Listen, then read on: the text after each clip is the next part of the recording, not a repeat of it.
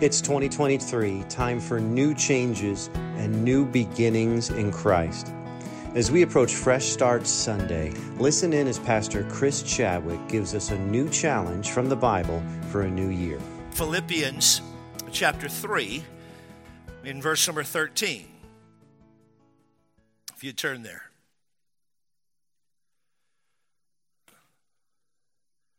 Philippians chapter three and verse thirteen.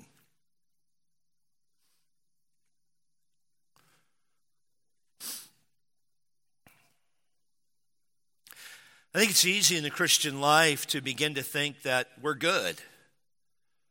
We've got it. We're there. Philippians chapter three, verse number thirteen, Paul is writing, according to the scripture, the church that he called his joy, his crown, his crown of rejoicing. We might say it this way. Now, it's hard to get into the heart of another person, no matter who that person is. But it seems like from scripture, the Apostle Paul had a special love for the church at Philippi. They had a special love for him. It, it seems like I, I, I want to say this with humility, not knowing exactly the heart of the Apostle Paul, but it seems as though the church at Philippi was his favorite church. It's a, it's a book about joy. It's a book about love, Paul's love for the people, the people's love for him and Christ. Just a, a wonderful book. And he says this in a maybe a, a spirit of transparency that we don't see in every other book that he writes. In verse number thirteen, he says, brethren, loved ones in the church is what it means. Christian brothers and sisters, people part of the church at Philippi. I count not myself to have apprehended, but this one thing I do, forgetting those things which are behind and reaching forth unto those things which are before. I press toward the mark for the prize of the high calling of God in Christ Jesus. And I just began to do what Christians are supposed to do with the scripture. And meditate, meditate on those two verses. And then I began to really study and, and think deeply about verse number fourteen. I press toward the mark for the prize of the high calling of God in Christ Jesus. And God began to work on my heart that this is the direction for our church. And as I began to work on the direction, this was the, or this is the theme that we developed from this verse, that in twenty twenty-three, we're going to pursue some things for the cause of Jesus Christ. We're going to pursue a new walk with Christ, a fresh love for Jesus, a passion for holiness, and a desire to walk with the Lord. And so I tasked our graphics guys with doing this, and then we hired a guy in Croatia. We really did. He's a non-Christian guy. We said, we just want a fresh look, and, and what do you think? And this is what he gave us back. And, and he went through and he shot a video of why he thought this was great. And I loved his perspective. And, and John and he and have developed a friendship. And we have that which ties us to San Diego, the wave. But we have a ram representing the, the Christian life. And the ram is always looking for new heights and new things. And they're, they're not settled in the lowlands. They're always pressing on to higher ground. They're always moving up. They're always on the move. And I thought that's the heart of the Christian. We're supposed to constantly be moving. We're supposed to constantly be advancing. We're supposed to constantly being drawn closer to Christ. Pursue. Our text tonight gives us insight into this. Brethren, I count not myself to have apprehended. This one thing I do, forgetting the things which are behind, reaching to the things which are before. I want you to notice tonight in verse number thirteen, the mentality of one who pursues Christ. The mentality of one who pursues Christ. The mentality is that they have a strong sense of humility. Well, what do you mean they have a strong sense of humility, Pastor? He says this, I count not myself to have apprehended. The word count means to consider. I, I don't consider myself to have apprehended. Apprehended means to acquire something through one's efforts, to seize, to lay hold upon. And the idea is that of the public games, or what we might call the Olympic Games, or maybe even a, a regional sporting event, that, that it's a prize won The word literally means through strenuous effort. Paul says, I don't consider myself to have won something through, through strenuous effort. Now, before you go, yeah, none of us should think that. We're talking the Apostle Paul. We're talking one who is arguably the greatest Christian in the New Testament. Now, we don't understand, we don't know exactly what God would say, but I mean, come on, can anybody argue the, the impact the Apostle Paul had? Wrote thirteen books, possibly fourteen books if, if Hebrews is counted. I mean, the Apostle Paul is a man who is passionate about the Lord, a man who gave his life for the Lord. And when comparing his pedigree to, to other people and even to other Jews and to other folks in the church, Paul said, if you think you've got something to brag about, I've got way more in my Jewish heritage. And then in his Christian heritage, he, he had so much um, notoriety, so much um, gravitas, if you will. He was a man who knew the Bible. He was a man who, who went to the desert and was trained by the Lord for three years. I mean, the Apostle Paul was a man who, who knew and understood the things of God and gave his life for the cause of Jesus Christ. And he literally said, I don't consider myself to have arrived. That's a spirit of humility. That's a spirit that says there's still growing for me to do. And, and the mentality of one who pursues Christ is they have a strong sense of humility. And I want you to notice this as well. They forget quickly. This one thing I do, this singular thing, one is the smallest whole number. Now, if you were alive in the sixties or seventies, you think one is the loneliest number. But one is the smallest whole number. This one thing I do, this singular thing that I do, I forget the things that are behind. I forget means to dismiss them from my mind. I stop remembering them. We got to do some work here, don't we? Because some of you are staring at me like, yeah, whatever. So we'll do some work. I've got to stop remembering them. It literally means to suppress the thought of. And it's a present tense verb. Now, we did a little bit of work this morning with present tense and active tense, and this would be a present active tense. No, it's it's actually an indicative tense verb, uh, but it's present indicative tense verb, meaning I have to regularly suppress the thought. Paul says, I forget the things which are behind.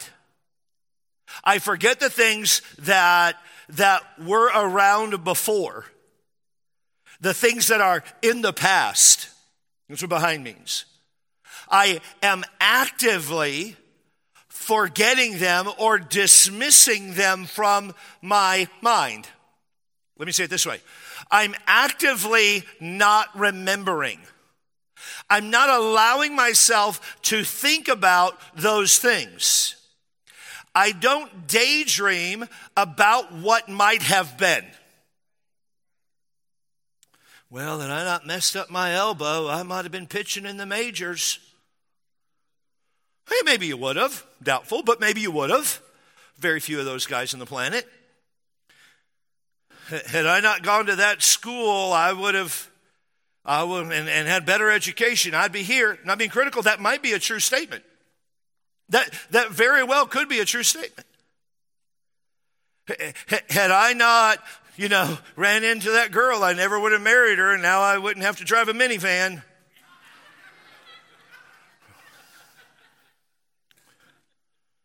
Life was great when kids were at home. Life was great when there were no kids at home.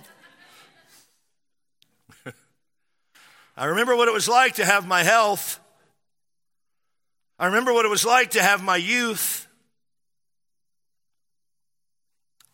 I'm forgetting those things. I was a teller at first banking job I got out of college, and I loved banking. It's kind of my thing. And I loved it. And um, the first job that I got was at a bank called First American Bank. Well, they didn't pay well. They really didn't. They I, I made six twenty-five an hour. which wasn't terrible in Amarillo, Texas, but Boatman's National Bank was paying eight fifty an hour. eight fifty an hour. Oh, those were dream numbers. Some of you are like, really? Oh my word, were you in prison? Those are prisoner wages. That was that was the bomb. So, man, we prayed, we prayed, we prayed, and I finally got a job at Boatman's Bank. I was a youth pastor. I'd been a youth pastor at, at Central Baptist Church for about four years, and we weren't poor. We were underserved. Um, we were destitute. Uh, we we we just didn't have much, and uh, we had we had each other. We had Jesus, and we had joy, and we had Judith and Natalie. So we had no time, and so that was just kind of our life. And I'm working at Boatman's Bank. Boatman's Bank was the largest bank in the panhandle of Texas and uh, kind of in West Texas. It was a really big bank. It eventually sold to Nations Bank, which eventually sold to Bank of America. Not that you care about all that. But I was working at Boatman's Bank, and, and I was sitting in the teller line, and a regular customer comes into the to the bank, and he says, "Chris, I got to tell you something." I said, "Okay, what's that?" He said, uh, he's an older man. He said, "I want to do you a favor." I said, "Okay." He goes, "You need to buy this stock," and he gave me the ticker number. And he said, "It's a penny stock. It's a friend of mine's company. It's the first ever three D camera that will be used in animation." He goes, "And if you buy it," he goes, "this is insider knowledge that's not insider knowledge. If you buy it, the stock is going to go public pretty soon. And if the stock goes public, your penny stock will probably quadruple in a matter of hours, and who knows where it'll be in days." And he goes, if you if you put in five hundred dollars, he said, "I'm telling you right now, you'll be a millionaire in less than six months. Well, I don't know if you've ever worked in banking. But if you've worked in banking, you know, people come in and give you all kinds of stock tips, and you're like, yeah, yeah, that's great. And normally they're giving you tips on how to lose money. And so I was like, okay, thanks. And I did some research, and I thought, oh, that's really good. And I, I talked to Debbie. I was like, "Deb, what do you think about this?" She goes, "Yeah, that is awesome." I'm like, "Great. What do you think?" She goes, "I think we should do it." I said, "That's great." I said, "So let's," and this was before like online, before you could buy anything online. You had to go through a brokerage firm. And uh, so uh, I'm twenty-five years old, never done any stock purchases at all. And so I called the broker, and, and I said, "Hey, can I do this?" He said, "Yeah." I said, "Can I put this on my credit card?" He laughed and hung up the phone really quickly. He's like, no, no, do you have five hundred dollars? And that, Debbie and I had talked to him, and we were like, we don't have five hundred dollars. We don't have five hundred dollars to, to put down on this. And I never bought the stock. And I remember the day that that customer came into the bank. He said, "Hey, did you buy the stock?" And I said, "No, I just don't have the money." He goes, "Yeah, you can't invest if you don't have money." He gave a Texas phrase. He said, "Don't take beans off your table to buy it because you might lose it." But he goes, "I'm telling you, it's it's going public in three or four weeks. And three or four weeks came and went. I kind of forgot about it. He came in like three weeks after it went public. He said, "Hey, did you see that stock?" I said, "No." He said, "Did you ever buy into it?" I said, "No, I just couldn't afford it." He said, "Bummer." I said, "Why?" He said, "The stock you would have bought at a penny a share is now trading," I still remember the number, three dollars and fifty-six cents a share. I did the math. I would have been worth two point five million dollars as a twenty-five-year-old kid. You say, how do you feel about that? Well, I'm still talking about it sad and in therapy, but... No, the reality is this. I have to actively forget that. Why? Because it's behind. It doesn't change anything. It wouldn't change anything if I thought about it all day long. I, I'm not going to go back and have that opportunity. And let me tell you, I've bought some penny stocks since then, and it hasn't done that well. It doesn't help my current situation. It's simply a distraction, and it keeps me from pursuing Christ. That's why Paul says, I'm forgetting the things which are behind. He means I'm forgetting the pain of the past, and I'm forgetting the pleasure of the past. I'm forgetting the victories of the past, and I'm forgetting the violence of the past. I, I'm forgetting the, the, the struggles of the past and the celebrations of the past. I'm forgetting. He doesn't qualify what he's forgetting as so far as, as the result of them. He simply says, I'm forgetting the things which are behind, and I'm reaching forth to the things that are before. You can't dwell in the past and pursue the present. You can't dwell in the past and just kind of get by. You can't reach for what you don't see. You can't reach for what you don't know is there. And some of you, you, you and, and, and Christians in a general sense, we struggle so deeply with what happened in the past. I'm not saying it's easy to, to let go of the things of the past. This is an issue of grace in the life of every believer. Some of you lost a loved one years ago, and you've not moved past that. And some may even be borderline bitter over what they lost in the past. And and your bitterness or your fixation on those things will not change that. We believe the Apostle Paul, who was obviously a Pharisee.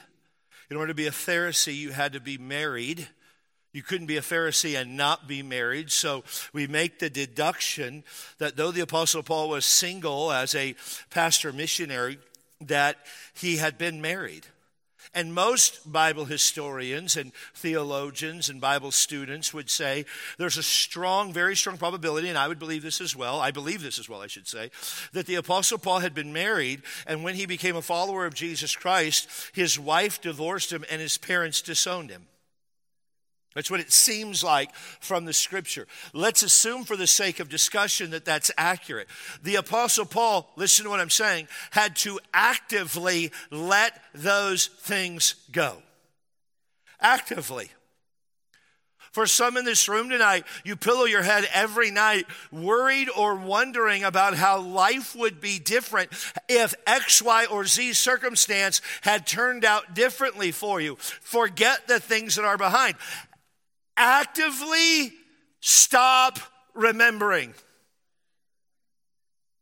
That's why Paul said in the book of Philippians chapter four, verse number eight, think on things that are true, lovely, honest, of good report, worthy of praise. Think on the virtuous. Think on these things. We're going to pursue some things, but before we can pursue anything, we have to forget those things. I'm forgetting those things which are behind. And what does he say? I'm reaching forth. I, I'm exerting effort forward. I'm exerting energy forward. It literally means stretching out to full length. Now, if you've never ran track, I used to run track. I had the privilege of, of being fast enough to be on a Christian school track team. And uh, we we had a good track team. We, we we actually were really fast. A friend of mine went on and ran in college, and and um, he did well. I was more of the the field guy, the de- decathlete type, jumper, shot put guy, that type of thing. But I was on the four by one team. I was also on the four by four team when the coach was mad at me, the four by four hundred meters. If I made the coach mad, I was running the four by four because that's the worst race. Anybody who runs more than one hundred meters has lost their mind. Some of you are like, I'm just going to go for a jog. What, what are you, Catholic? Is this penance? I mean, come on, what are you doing? You know, suffering for sin? I mean, good grief. You say, Pastor, you don't like running? Why would I run when I have a car? Now, some of you need to work out. But you don't need to run. I mean, no, I'm teasing. I'm teasing. Zane likes to run, and we don't like Zane, so there you go. Um, I'm teasing, obviously. But when you when you're in a race and in a high level track, and our, our coach had been, matter of fact, he, he had been an assistant coach at Gonzaga in their track uh, track team. Um, when you When you run and you're the final leg or you're in a, a one hundred meter race or two hundred or, or whatever, and you come to the finish line, you actually practice um, how to lean in and how to reach forth. Because you can't lean with your arm, because your arm doesn't matter. You can be the first one with your arm across, that doesn't matter. You can be the first one with your leg across, that doesn't matter. What matters is your torso, and you practice leaning in. And you lean in as fast and as far as you can. And, and you practice leaning in to the point, it's the idea of reaching forth. You practice leaning in to the point where you're just about to fall forward. So you want to lean to the point of just about losing your balance. This is the idea of what Paul is saying. I'm forgetting which is behind, and I'm reaching forth. I'm leaning into the things that are before. Okay, Paul, you're leaning into the things that are before. What are you leaning into? Well, that's what he answers in verse number uh, uh, fourteen. Where he says, uh, I press toward the mark for the prize of the high calling of God in Christ Jesus. What is before him, what he's leaning into, what he's pressing into is the person of Jesus Christ. I want you to notice, secondly, the movement of one who pursues Christ. Not not just the mentality of one, but the movement of one who pursues Christ. They move, they pursue diligently. He says, I press. The word press means to pursue with earnestness and diligence in order to obtain, or to go after with the desire of obtaining. Paul says, I, I'm pursuing Christ. I'm pursuing the mark. I'm pressing toward the mark. I'm giving all of my energy. I'm leaning, a modern day phrase is, I'm leaning into the mark. I'm, I'm giving it all for Christ. I'm not haphazard. I'm not casual. I'm not here a little bit and there a little bit and over here a little bit. I don't have a Sunday mentality and then a Monday activity. My Sunday activity affects my Monday activity. I don't have a church attitude and a home attitude and a work attitude. I don't act one way in front of church people and a different way in front of my family and a different way in front of lost people. I, I, I don't go to church and, and, and do one thing and then go to my command and act another way. The testimony I have with my church friends is the testimony I want to have with my lost friends. It's the testimony that I'm going to have with the people in my community. Not, why is that? Because I'm pursuing Christ on every level. I want that testimony with my wife. Uh, I want her to, to view me the same as the folks at church view me and as as as my children would view me. I, I want my children to view me the same. I, listen, I want to walk with Jesus so much that Judith and Natalie, if you're a guest here, my daughter's twenty-seven and twenty-four, my twenty-seven-year-old daughter Judith, my twenty-four-year-old daughter Natalie, I want them to know that Dad is more passionate for Mom in private than he is in public. Oh, I'll say it again. I want my kids to know, because they see me behind closed doors, that I'm more passionate about my relationship with their mom in private than I am in public. That my love for Debbie isn't a put on in church and something else that I, I act a different way at home. I want them to know that my love for Christ at church, or my perceived love for Christ at church, translates to my love for Christ at home. That my desire to grow closer to Jesus at church is my desire to grow closer to Jesus at home. I don't have a church lingo and a home lingo. I, I'm pursuing Pressing towards Christ. First Corinthians chapter nine, verse number twenty-four says, Know ye not that they which run in a race run all, but one receiveth the prize? So run that you may obtain. Every man that striveth for the mastery is temperate, or for the victory. The one that tries to win is temperate, or disciplined in all things. Now they do it to obtain a corruptible crown, but we an incorruptible. I therefore so run, not as uncertainly, so fight I, not as one that beateth the air, but I keep under my body and bring it into subjection, lest that by any means, when I have preached to others, I myself should be a castaway. Paul says people don't prepare for the Isthmian Games, the early form of the Olympics. People don't care for the early form or, or prepare for the early form of the Olympics by just being haphazard. You're not going to find them down at the taco shop every day. I don't know why. I think taco eating should be an Olympic sport. If it is, some of you would be gold medalists. I'm telling you, I've seen you. You're going to see them temperate in all things. You're going to see them temperate in everything. And Paul says, so fight I not as one that beats the air. I'm not just messing around. But but I, I I keep under my body, I bring it into subjection, lest that by any means when I preach to others, I myself should be a castaway. What's he doing? He's pursuing Christ diligently. Diligently.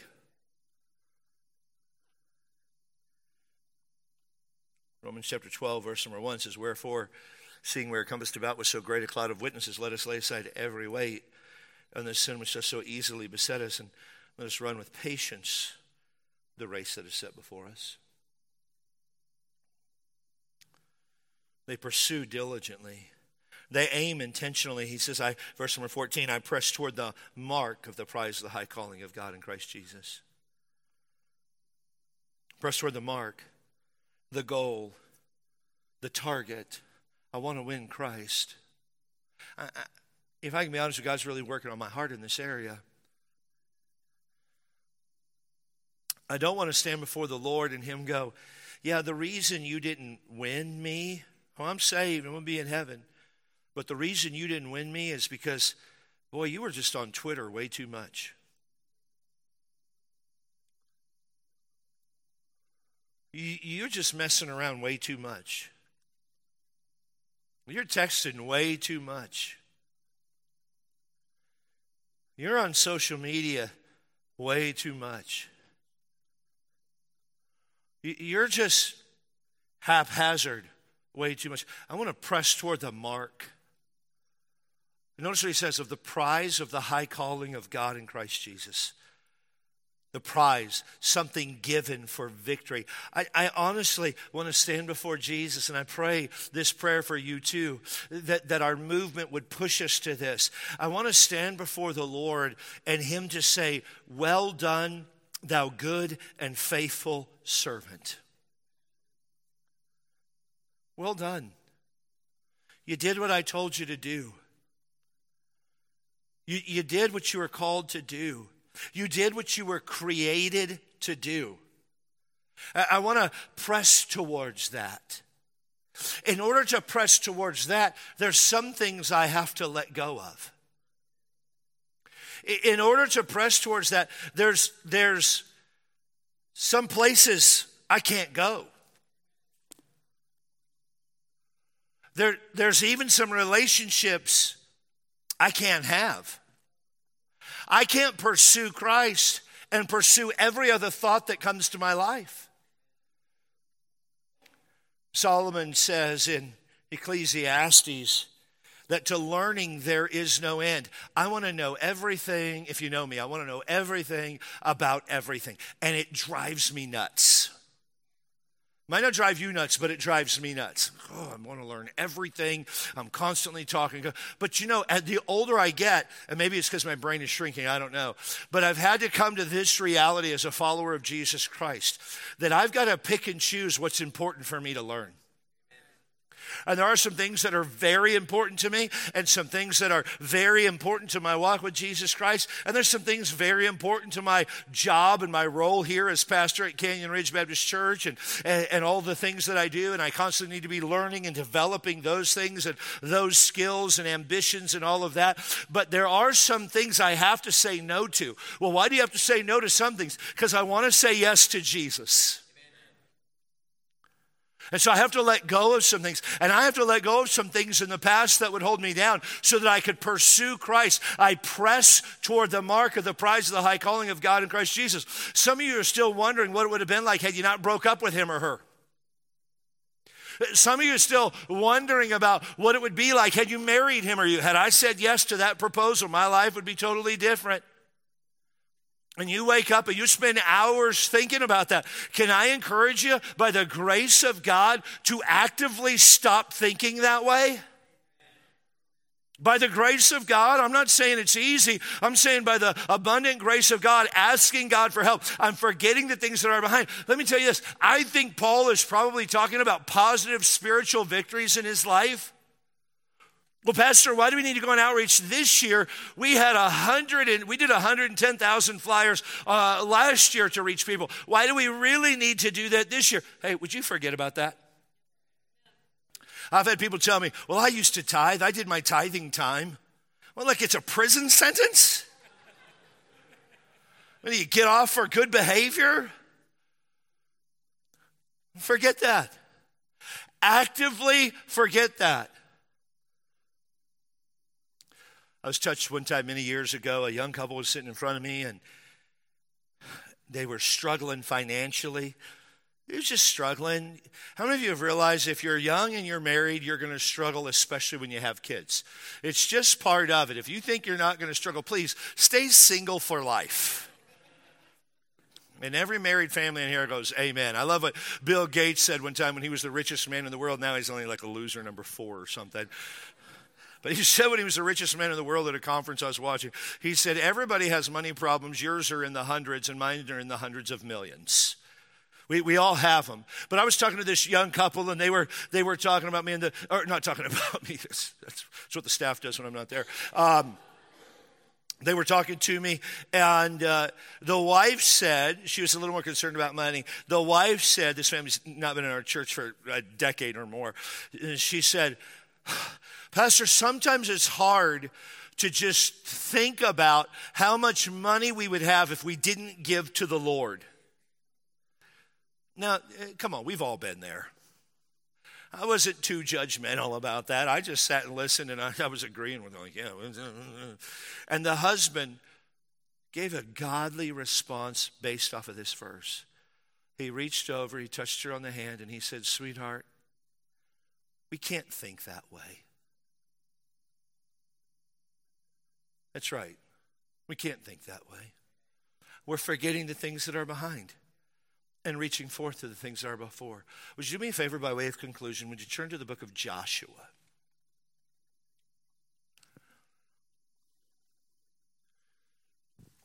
Chapter thirteen.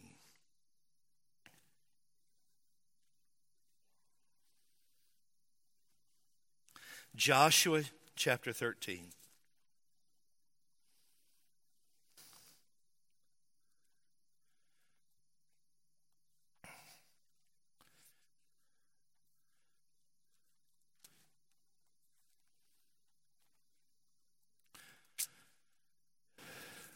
Joshua chapter thirteen, verse number one.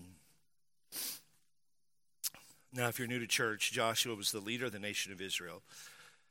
He had spent his entire life in service to the people of Israel. He was Moses' servant. Then he was Moses' aide-de-camp, and he was the general of the nation. And then Joshua became the leader of the nation. And the Bible says that Joshua did everything that Moses was supposed to do. Moses didn't get everything done that God told him to do, and Joshua comes on the scene, and Joshua gets everything done that God told Moses to do. And we read in chapter thirteen, verse number one, now Joshua was old and stricken in years. His time is short on the earth. And the Lord said unto him, thou art old and stricken in years, and there remaineth yet much land to be possessed. And there remaineth yet much land to be possessed. Joshua, you've been at this a while. Your time is short.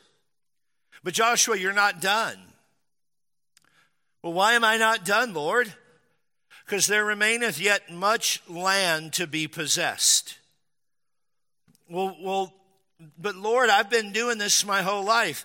Yeah, but I've still got more land for you to possess. I've got more victories for you to have.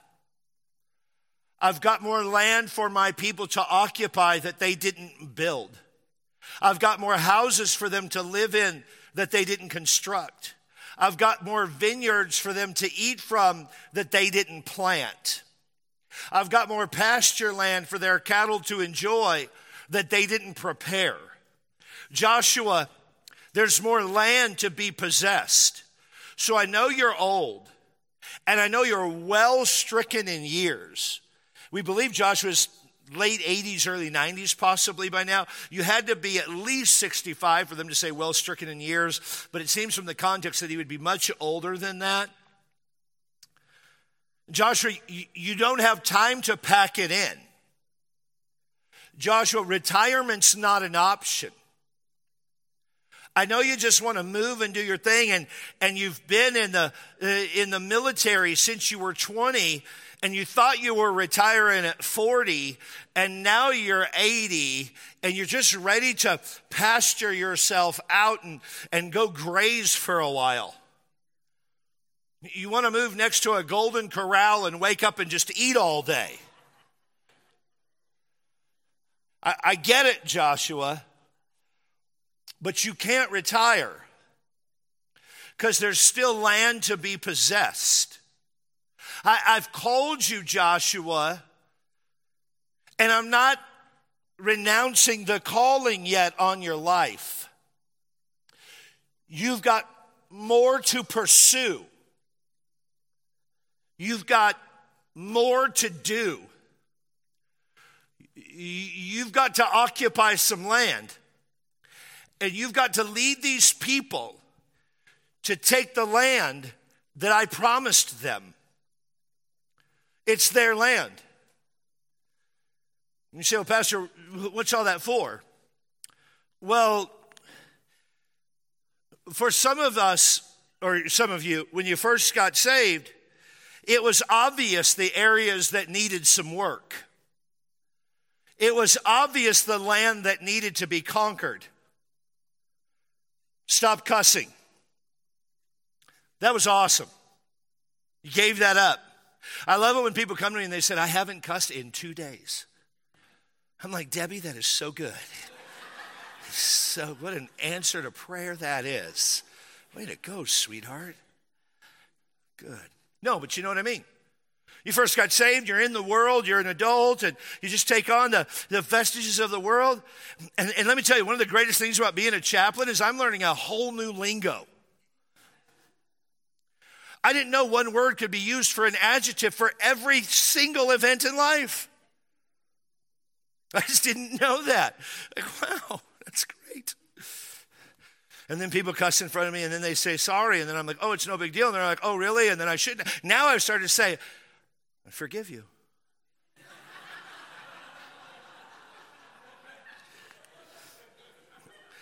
But there's a price. So if we start having officers come, there's a, I'm just teasing. I'm just You knew you needed to stop smoking weed. You knew you needed to stop using prescription drugs. I mean, you just knew that. You got saved. Nobody had to say, stop watching porn. You knew it was wrong. I mean, it took you a while, and some of you, it's still taking you a while, but you kind of knew those things. And now you've been saved a while. And you haven't cussed in a long time, at least not outwardly. You haven't drank or smoked weed or used prescription drugs or viewed porn. You come into church, you know the songs, you know when to say amen, you know when not to say amen. You write out your tithe check, you drop it in the altar, you put it on the, uh, you know, through the, uh, digitally through our app. You, you can do all of those things. You, you know those things. You, you've been in church for a while. Life's good. You're like, yeah, I haven't, I haven't done those things in a long time. I, I've kind of forgot how to do them. I've been a Christian so long that, that and I've been walking with Jesus for so long that it, it just seems kind of like my life is pretty good. I'm good. I only yell at my spouse occasionally. My kids are pretty good. I'm good. But could I remind you of Joshua chapter thirteen, verse number one? There remaineth yet much land to be possessed. It's great that you're not cussing anymore. That's awesome. By the way, if you are, it's a sin. Stop it. Let no corrupt communication proceed out of your mouth. Well, Pastor, that's just the way that I am. Right, that's the way that you are before Christ. Now you're in Christ. You're a new creation. Knock it off. Do it by the grace of God. You say, I'm going to need a lot of grace for that. Okay, you need a lot of grace for that. There still remains a lot of land to be possessed. You say, well, what kind of land? Well, I was just thinking. This is just something I was thinking of as I was thinking through this message. And I was meditating on it, and I thought of Ephesians chapter four, verse number thirty-one. Let all, turn there with me real quick. I don't want to quote it. I want you to see it. Ephesians chapter four. We'll get there. Get there quick, quick, quick.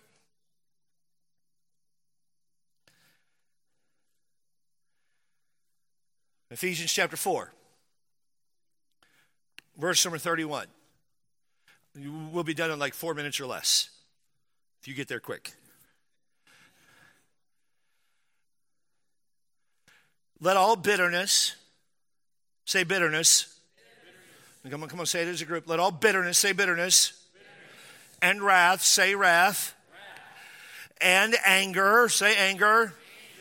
And clamor. clamor. You say, well, what's clamor? Clamor is like just that, just rah, rah, rah, rah, rah, rah, rah, rah, rah, rah, rah, rah. That's just how some of you talk, like rah, rah, rah, rah, rah, rah. It's like we need to throw you a dog treat because somebody said speak and you just went at it. That's clamor. That's what the word is. Let all bitterness and wrath and anger and clamor and evil speaking, say evil speaking. Evil speaking. You say, what's evil speaking? We just talked about a little bit of it. It would include gossip. It would include lying.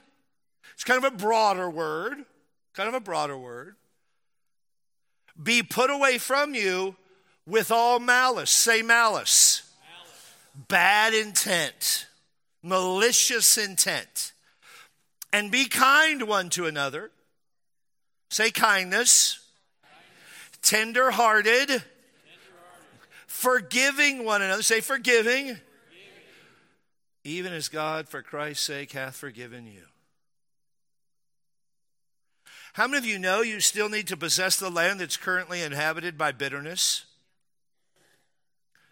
It's currently inhabited by bitterness. The children of Israel, Joshua chapter thirteen, some land was inhabited by the Philistines and the Hivites and the Girgashites and the Ammonites and the Midianites and the Edomites. And there was some land that needed to be possessed. But the children of Israel, listen to me, they were comfortable. Because they weren't in Egypt anymore. They lived in the promised land, and they, they had they had gained so much. They're like, oh, I'm good, I'm here. I remember what it was, so I'm okay here. Be, listen to me. Because they had not forgotten Egypt, they did not inhabit the promised land. Let me say it again. Because they had not forgotten Egypt, they were not inhabiting the promised land. They were simply saying, well, we're not as bad as we were in Egypt. It's not as bad as it was in the wilderness wanderings. We're way better off than we were there. God's saying, whoa, whoa, whoa, I didn't come down and deliver you to sit here. I came and delivered you for you to inhabit everything that's out there. And here's what Joshua is saying. Guys, I'm old. I'm well stricken in years. We don't have time to mess around anymore. Anymore. You've got to get up and pursue the land that has been promised to you and to your offspring. Christian brother and sister, you've been called to pursue the land that's been inhabited by bitterness and wrath and anger and clamor and evil speaking and malice. And it's supposed to be occupied by forgiveness. It's supposed to be occupied by ki- occupied by kindness. It's supposed to be occupied by a tender heart for the sake of Christ, who is kind and tenderhearted and forgiving to us. I'm glad you're not cussing anymore. I, I'm glad you're not smoking weed anymore. I'm glad you don't rob banks anymore. I, I'm thankful that you don't steal stereos out of your friends' cars anymore. I'm glad you're not doing the obvious sins anymore. But the Christian life is not simply about getting rid of the obvious sins. It's about letting God possess every part of the land, including the heart that is occupied by bitterness, or the heart that is occupied by wrath, or evil speaking, or frustration, or fear. And God has called us, listen, God has called us to allow him to occupy every single area of our life. And it will only happen, John, bring the main slide up. It'll only happen as we pursue Christ, as we press toward the mark of the prize of the high calling of God in Christ Jesus. You know what your marriage needs? You to press toward the mark. You know what your children need? You to press toward the mark. You know what your parents need? You to press toward the mark. You know what your coworkers need? You to press towards the mark. You know what your church needs? Sorry, Jim. You to press toward the mark. That's what it needs. The question is, are you pursuing Christ? Are you pursuing the prize? Are you running the race to win it? Are you just coming to church because the pastor tells really good jokes? Nope. Let evil speaking be put away from you with all malice. God's called us to pursue, to pursue. Father, bless our time in the Word, and I pray. Thank you for listening. Hear more messages anytime at canyon ridge baptist dot com. If you're in the San Diego area, please join us for a service. We meet on Sundays at eight thirty a.m., ten thirty a.m., and five o'clock p.m.